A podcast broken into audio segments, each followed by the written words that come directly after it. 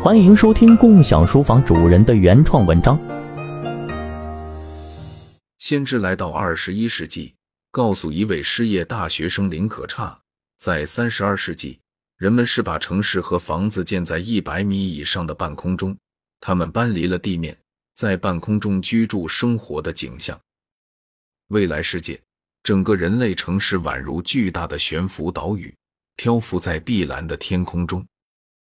林可差在电脑上打开人工智能的聊天窗口，提问道：“我觉得把地面归还给大自然，动物和植物就可以在地面上自由生活，而我们人类则可以住在空中，避免了和动物、植物、昆虫等的冲突。”蔡玲十七这个来自三十二世纪的人工智能先知，通过电脑回复着：“对对对，我们可以把城市悬浮在空中。”这样就能把地面的大部分空间还给大自然，让野生动植物重新拥有自己的生存环境。这样一来，人类和自然就可以和谐共处了。我们也不会再过度开发地表资源，保护地球的生态平衡。而且，空中城市可以利用清洁能源，自给自足，不会对地面环境产生破坏。我们住在空中，就可以远离昆虫。和细菌的威胁，生活环境更加干净卫生，野生动物也不会进入我们的居住区，减少了人兽冲突的发生。另外，我们还可以建设空中植物园等设施，满足对自然的需求，真是太棒了！未来人类可以智慧的利用空间资源，实现人与自然的和谐共生，这绝对是地球可持续发展的最环保的解决方案。林可差好奇的凝视着蔡玲十七，轻声问道：“孩子们真的喜欢空中城市吗？他们不会恐高吗？”蔡玲十七微笑着回答：“孩子们在空中城市的医院里诞生，他们早已适应了这个独特的生活环境，反而对返回地面有些担忧。而且，空中城市的视角对孩子的教育有着许多促进作用。”蔡玲时期的话语中透露着一丝自豪，他继续解释道：“孩子们站在高空，俯瞰着地球的全景，这让他们形成了一个全球化的世界视野。他们能够更加深入的理解世界的多样性，拓宽他们的思维。鸟瞰地面世界，孩子们能够更加清晰的感受到人与自然的和谐共生。他们看到了大自然的壮丽景色。”体会到了与动植物共同生活的美妙，孩子们身处高空，不由自主的形成了长期性的远大理想和抱负。他们渴望成为改变世界的人，为人类社会带来积极的影响。空中城市的高度也让孩子们更加懂得审慎的生活。他们明白自己的行为会对身边的环境产生影响，因此他们更加关注保护环境，珍惜资源。空中城市的学校环境也有利于培养孩子们的团队合作精神。孩子们在这里学会了互相帮助、协作解决问题。他们从小就明白团队合作的重要性。孩子们可以参与空中的植物园等活动，学习生态知识。他们亲手种植、照料植物，深入了解植物的生命周期和生态系统的运作。而空中城市还拥有各种各样的科教设备，如天文望远镜等，让孩子们在更高端、完善的环境中学习。他们可以观察星星、行星，探索宇宙的奥秘，开启对科学的无限好奇。林可差听完蔡玲时期的回答，不禁感叹道：“原来空中城市对孩子们的成长有这么多的好处，真是令人惊叹。”林可差说。相比地面生活，空中城市对健康有帮助吧？蔡玲十七说道：“嘿，空中城市对人们的健康可是大有益处哦。想想看，首先空气质量绝对一流，毕竟高空可没什么污染，呼吸系统会感到无比舒爽。还有，阳光可是绝对充足的，这样一来，人们可以轻松获得足够的天然维生素 D。”对身体可是大好处。不仅如此，视野还会变得开阔起来，既可以解决视力问题，还能帮助人们保持健康心态。而且，空中城市还是个安静的地方，不会受到噪音的困扰，也就减少了潜在的听力损伤风险。交通也超级便利，会鼓励人们多多步行和参加体育活动，真是太方便了。还有，休闲空间也足够充裕，有助于人们减压和保持心理平和。别忘了，空中城市的医疗设施也超级先进。如果有病痛的话，能够得到快速的救治哦。而且，空运农产品也能减少食品污染的风险，对人们的健康有好处。再说了，空中城市的社会环境非常好，犯罪率低，这样就减少了人们遭遇意外伤害的可能性。最后，空中城市的规划也超级合理，住宅、医疗和娱乐区域都布置的井井有条，所以。如果空中城市成为人类主要居住方式，整体健康水平肯定会大幅度提升。快想想吧，这是多么美好的未来啊！林可差好奇的问道：“大家都去半空中，那农业和工业也在空中进行吗？”蔡玲十七回答说：“不是的，三十二世纪的农业和工业都在地面上集中发展，建立了许多产业园。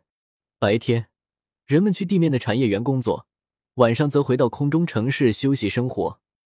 蔡玲时期进一步解释道：“我们在地面上规划了产业园区，这样可以充分利用土地资源，减少对自然环境的影响。产业园区的污染也不会影响到人们的居住环境，实现了生产和生活的分离。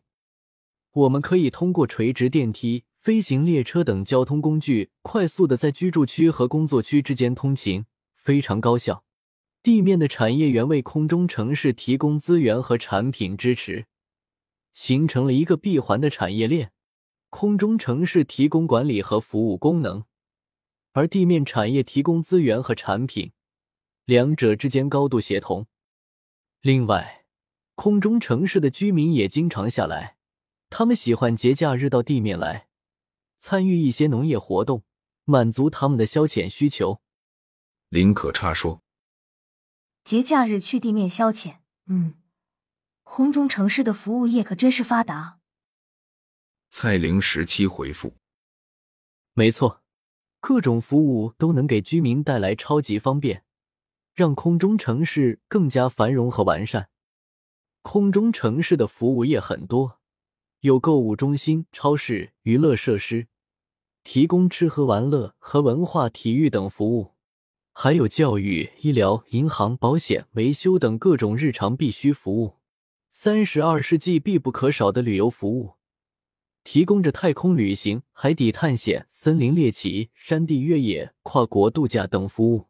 空中城市可以根据不同位置和功能定位，发展不同类型的服务业。这些服务业不仅方便了居民生活，还能促进就业和经济增长。规划的好的空中城市服务业，可成为城市的重要竞争力哦。林可差静静的想着空中城市，心中充满了疑惑。他好奇的问道：“人类城市移至空中，将土地返还给大自然，那吃什么？”他的声音带着一丝担忧。蔡玲时期微笑着回答：“空中城市对农业和食品供给会有重大正面影响。”他的声音温柔而平静。林可差目不转睛的注视着蔡玲时期，期待着他的解释。蔡玲时期继续说道，他的眼神里闪烁着智慧的光芒。首先，野生动植物将大量增加。为人类提供更多天然的食物来源。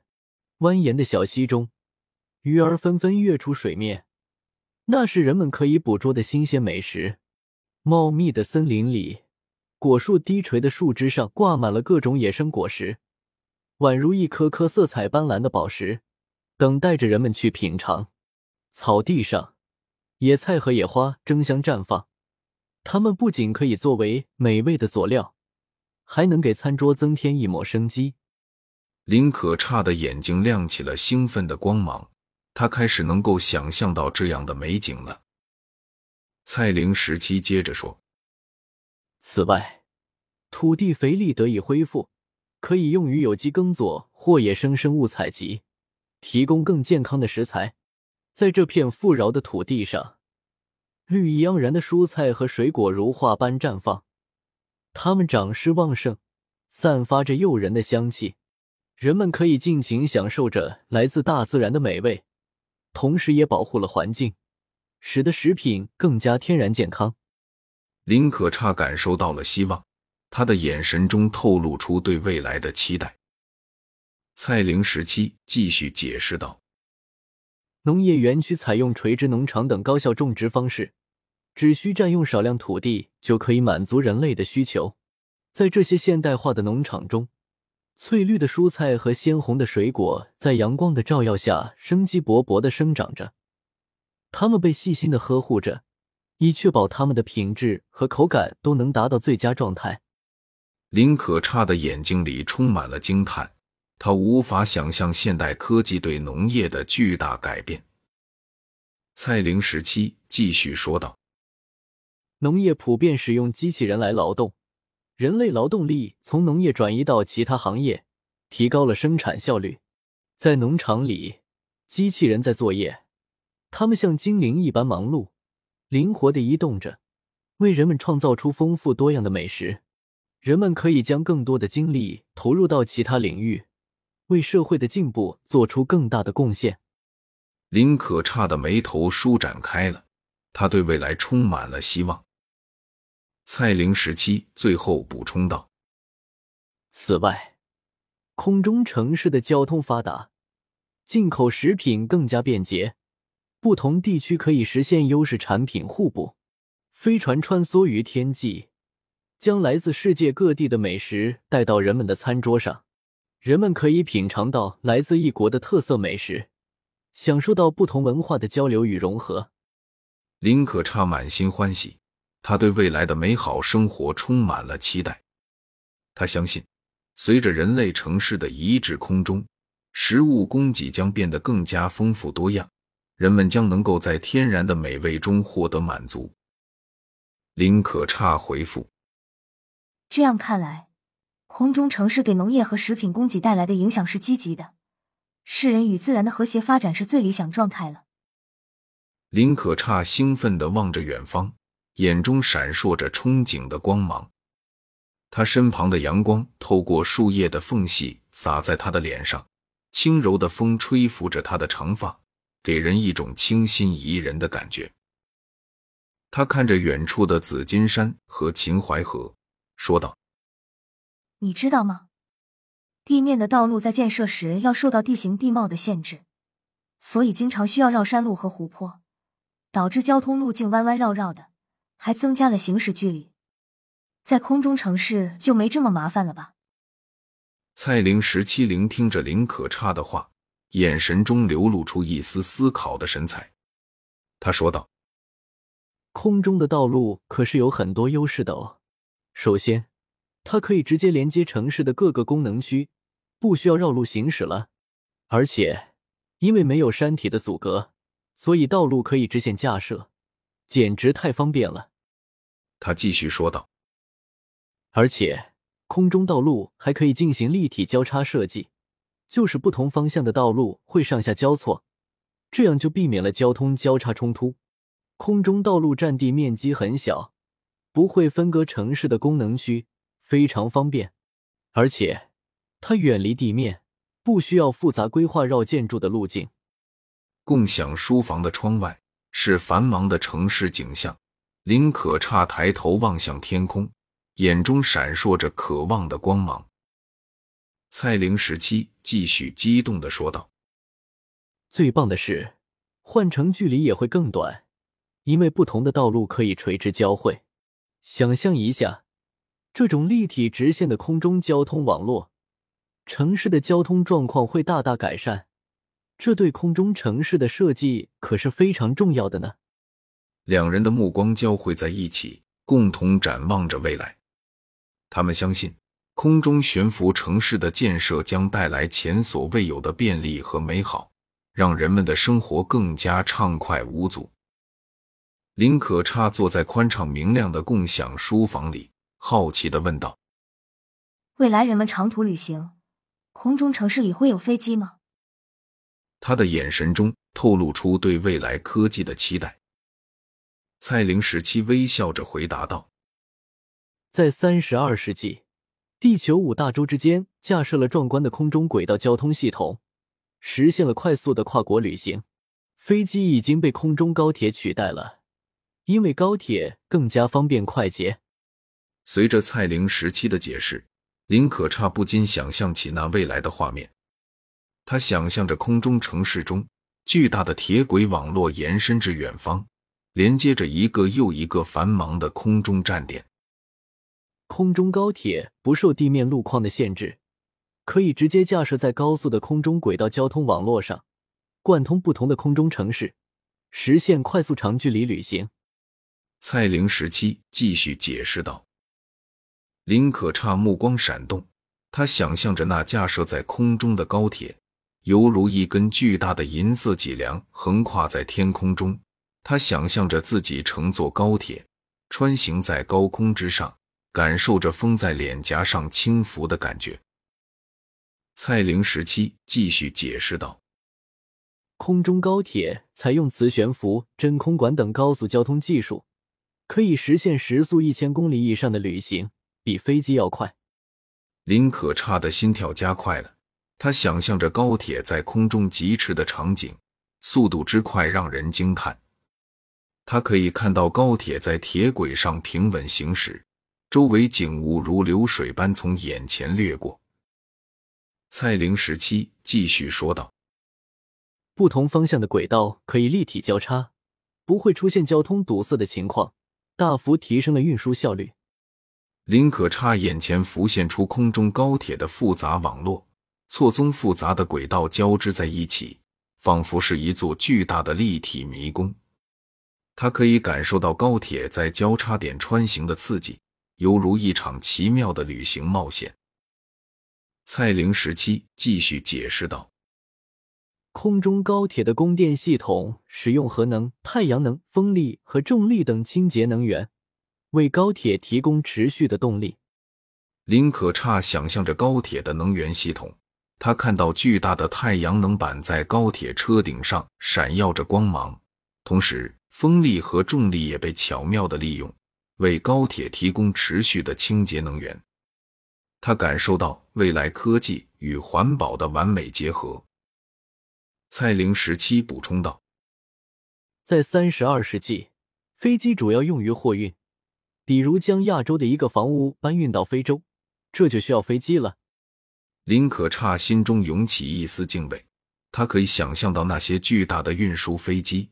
他们在这一间间房子穿越蓝天，将世界连接在一起。他知道未来的世界将充满无限的可能性。林可差静静地凝视着蔡玲时期，他的眼中闪烁着梦想的火花。在那未来的时代，他期待着亲眼看见空中高铁的壮丽景象，亲身感受未来科技带来的便利与刺激。